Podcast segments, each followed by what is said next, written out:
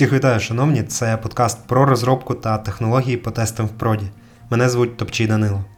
Сьогодні я розкажу вам про дослідження Microsoft про кібервійну Росії проти України та всього світу, про новий GitHub Copilot, як він працює та що з ним не так, про велике опитування розробників від Stack Overflow, які найбільш популярні мови програмування, кому більше всіх платять, які найбажаніші та найулюбленіші технології в 2022. Поїхали! GitHub зарелізили сервіс Copilot. Це штучний інтелект, напарник по програмуванню. Він витягує контекст з коду, який ви пишете, та коментарів до нього, синтезує та рекомендує окремі строки та цілі функції. Одразу спойлер, на пиво чи каву з таким напарником не вийдеш, але може навіть це плюс. Copilot існує у вигляді екстеншену для IDE, VS Code, JetBrains та NeoVim. І як він працює? Розширення надсилає ваші коментарі та код на сервер, як файл, який ви зараз редагуєте, так і сусідні пов'язані файли проєкту. І ви отримуєте синтезовану рекомендацію в залежності від цього контексту. Всередині сервісу основна модель Codex це генеративна мовна модель, розроблена в OpenAI. Вона навчена на опенсорсному коді та природній мові, в тому числі з відкритих репозиторіїв на GitHub. Тому вона працює як для мов програмування, так і для звичайного тексту, який ви пишете коментарями для коду. Приклад, як воно працює, ви пишете функцію fetch tweets from user, а GitHub саджестить вам тіло функції, в якому аутентифікація до твіттеру та запит твітів юзера. Коротше, зараз, якщо ви напишете говнокод та викладете його в GitHub, він може потрапити в код якоїсь корпорації навіть швидше, ніж рядки зі Stack Overflow. Згідно метрик від GitHub, процент прийняття запропонованого коду в середньому дорівнює 26%. Але в деяких мовах, як, наприклад, Python, цей показник сягає 40%. Copilot має також допомогти писати вам код у, так би мовити, незнайомих територіях, в фреймворках або в мовах програмування, де ви не дуже досвідчені. І це насправді звучить як крок вперед для більш широких інженерів, які можуть використовувати високорівневі патерни і не паритись в реалізації, будь то Python, Ruby або Go. До речі, цікаво, чи буде GitHub якось інтегруватись з Stack Overflow, або взагалі хотілося б схожий е, конкурент або екстеншн від Stack Overflow. Було б круто мати таку фічу, в тебе не запустився або впав код, а екстеншн оп такий і вже пропонує лінк на відповідь на Stack Overflow, як це пофіксити. Віддаю ідею для стартапу задарма. Але у зв'язку з релізом Copilot в сторону GitHub вже є звинувачення від open source ком'юніті. Основна теза, що те, що робить Copilot, це продаж чужого опенсорсного коду, але під виглядом AI відбувається, так би мовити, відмивання коду та сокриття факту використання чужого коду. Один з прикладів, найбільш популярна open-source ліцензія на GitHub це MIT License, і вона вимагає вказання авторства. А Copilot рекомендує частини такого коду без вказання авторства. Також багато open-source ліцензій дозволяють використовувати свій код тільки в безкоштовному софті. Але GitHub також саджестить його без перевірки, чи є цей софт безкоштовним. Тобто GitHub вирішили навчити свій платний сервіс на копірайтному коді, який їм не належить, замість всього коду, що в них є. Мається на увазі Microsoft. Можливо, навіть Microsoft не хоче, щоб всі писали код як в Microsoft. Перша світова війна почалась з вбивства ерцгерцога Австро-Угорської імперії в Сараєво. Друга світова війна почалась з передягнутих солдатів СС у польську форму, які замітували напад на німецьку радіостанцію, щоб виправдати вторгнення в Польщі. Третя світова війна. Е, ой, вибачте, ще рано. Повномасштабне вторгнення Росії в Україну почалося 24 лютого, але насправді воно почалося ще раніше з серії кібератак. Цього починається дослідження Майкрософту. Згідно з їх даними, перші кібератаки почались 23 лютого. Росіяни задіяли кіберзброю під назвою Foxblade, яку запустили проти комп'ютерів в Україні. Хоча до 23 лютого також були масовані кібератаки всі попередні місяці, якщо ви пам'ятаєте. Довгий час не працювала Дія та багато урядових порталів. Були зливи інформації, атаки на Приватбанк і так далі. Згідно з дослідженням Microsoft про кіберагресію Росії, Кіберстратегія Росії у війні включає принаймні три різні, а часто і скоординовані заходи: деструктивні кібератаки в межах України, проникнення в мережу та шпигонство за межами України, а також операції кібервпливу, включаючи дезінформацію в соцмережах, спрямовані на людей по всьому світі. Декілька важливих висновків з дослідження Microsoft. Захист від військового вторгнення тепер вимагає від більшості країн можливості розподіляти свої цифрові операції та дані в інших країнах. Не дивно, що Росія обстріляла Український урядовий центр обробки даних ракетами ще на ранніх стадіях війни, а інші сервери так само були вразливі до атак із застосуванням звичайної кіберзброї. Росія також розповсюджувала вайпери в загальних мережах.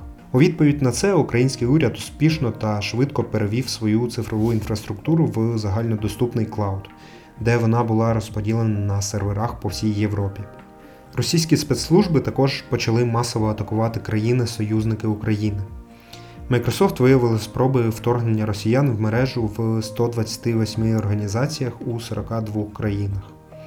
США залишаються ціллю номер один для Росії, але зараз Польща також стала високим пріоритетом для кібератак, оскільки в ній координується значна частина матеріально-технічного забезпечення військової та гуманітарної допомоги. Також Росія спрямувала зусилля на країни Балтії, на Данію, Норвегію, Фінляндію, Швецію та Туреччину. Ще один дуже важливий напрямок їх атак, про який я розкажу поширше, це операція кібервпливу для підсилення підтримки людьми їх військових дій. Вони поєднують тактику, яка десятиріччями розроблялась в КГБ з сучасними технологіями для поширення дезінформації та впливу по всьому світі. Їх фокус лежить на чотирьох основних аудиторіях. Перше це російське населення для посилення підтримки агресії. Друге це українське населення з метою підірвати впевненість у готовності та здатності країни протистояти російським атакам. Третє це американське та європейське населення з метою підірвати єдність та відвернути увагу від України та військових злочинів РФ. І четверте це населення інших країн, щоб залучитись їх підтримкою в ООН та інших місцях. Це все вони роблять, зокрема, у соцмережах, де в тому числі фермами ботів поширюють неправдиві наративи, які підхватують підконтрольні медіа і інші боти.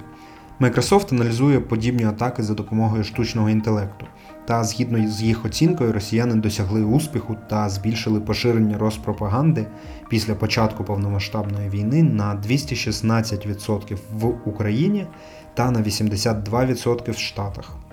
Що цікаво, ці операції базуються на попередньому досвіді Росії з поширення дезінформації про ковід в кількох західних країнах, на меті яких було перешкодити застосуванню вакцини на англомовних ресурсах та в той же час заохочити використовувати вакцину на російськомовних.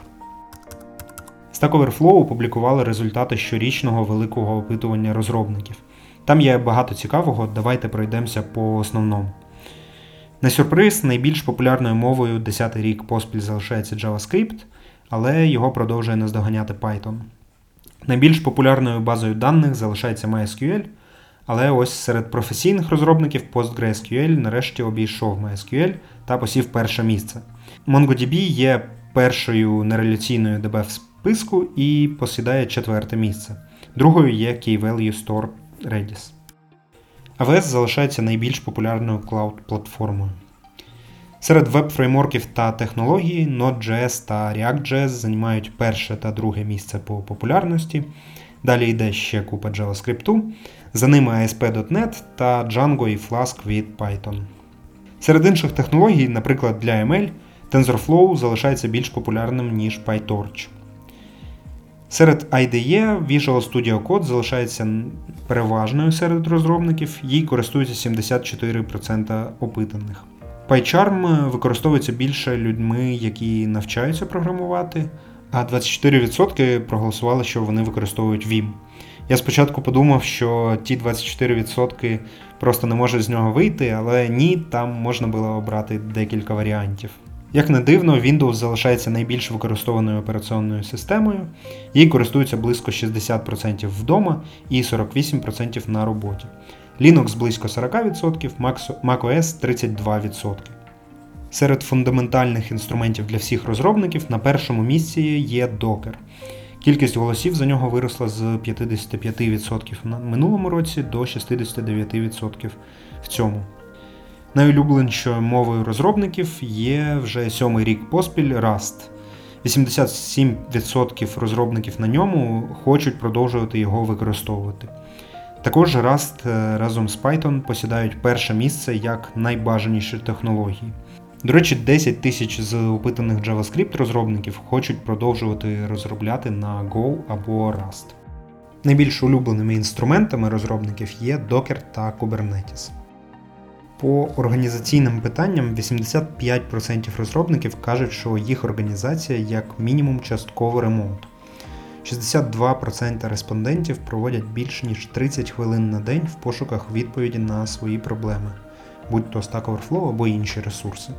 По блокчейну та децентралізації серед розробників взагалі немає консенсусу. 32% відносяться сприятливо, 31% несприятливо і 26% байдуже. Щодо зарплат. В середньому медіанна зарплата збільшилась на приблизно 23% за рік. Тут можна взяти паузу та порахувати, наскільки збільшилась ваша зарплата, тому що приблизно вона мала збільшитись на процент в тому діапазоні. Давайте коротко пройдемося по позиціям, хто має найбільшу зарплатню. Першими вже ж йдуть C-Level та VP of Engineering і так далі. За ними йдуть інженіринг-менеджери, далі Site Reliability інженери, Security професіонали, Cloud Infrastructure інженери, далі блокчейн. До речі, є статистика, що блокчейн-інженери при тому ж самому рівні е, досвіду мають більшу зарплатню. Ще з цікавого, 88% респондентів відповіли, що вони програмують за межами роботи. 73% з них програмують як хобі. Twitter запустили сервіс Twitter Notes, в якому можна писати довгі тексти всередині Twitter. Трошки схоже на телеграф в Телеграмі. Це одна з найбільш помітних змін в Твіттері після зміни розміру твіту від 140 до 280 символів. Ну і це ставить Twitter в позицію конкурента блог-платформам, як, наприклад, Medium та іншим. До речі, редагувати твіти все ще не можна. І це все, що я хотів вам розказати сьогодні. Дякую, що слухали. Якщо вам сподобалось, поставте лайк, поділіться з другом, допомагайте ЗСУ, допомагайте волонтерам і гарного вам тижня. Пока!